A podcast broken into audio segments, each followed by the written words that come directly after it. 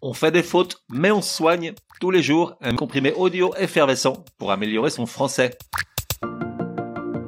Comprimé numéro 2. Accordez le mot demi, tu sauras. Long de seulement quatre lettres au masculin singulier, le mot demi nous cause bien des soucis. En fait, il nous gonfle pas mal. Une demi-baguette, deux bouteilles et demie, à demi convaincu par la ligne des demi de mêlée, dans quel cas l'accorder et quand faut-il mettre un trait d'union. C'est très simple.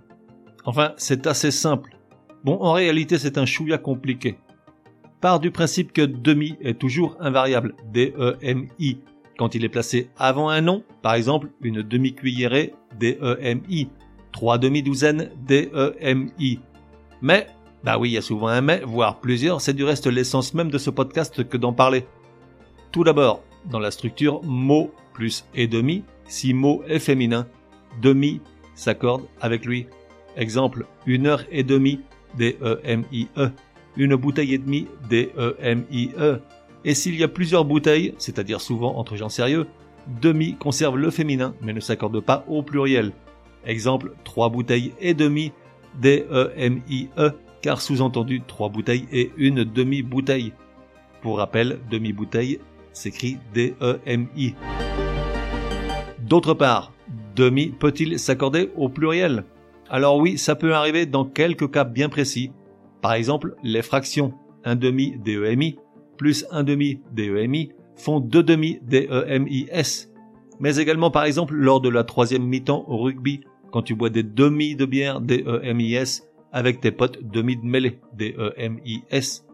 Dernier cas, lorsqu'il sert à exprimer les demi-heures, mais seulement dans la tournure, cette horloge sonne les heures et les demi.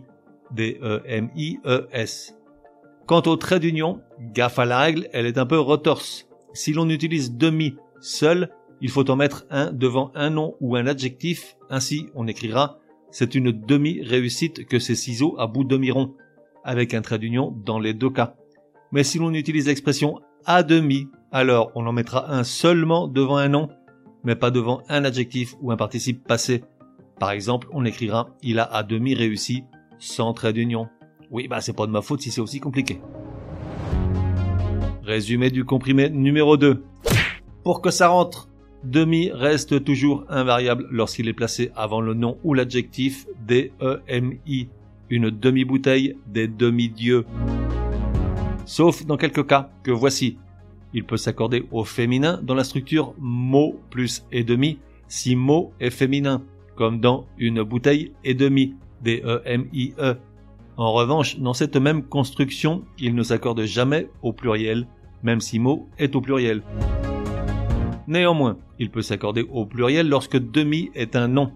Par exemple, des fractions, des demi de mélo au rugby ou des demi de bière, des E-M-I-S, Dernier cas, si l'on se réfère aux demi-heures dans la formule cette horloge sonne les demi, alors accord au féminin pluriel D-E-M-I-E-S. On fait des fautes, mais on soigne, te donne rendez-vous demain pour un nouveau comprimé super fastoche. N'oublie pas de t'abonner au podcast pour ne laisser passer aucun comprimé. Et si tu es de bonne humeur, merci de laisser un chouette commentaire, certaines applis de podcast le permettent.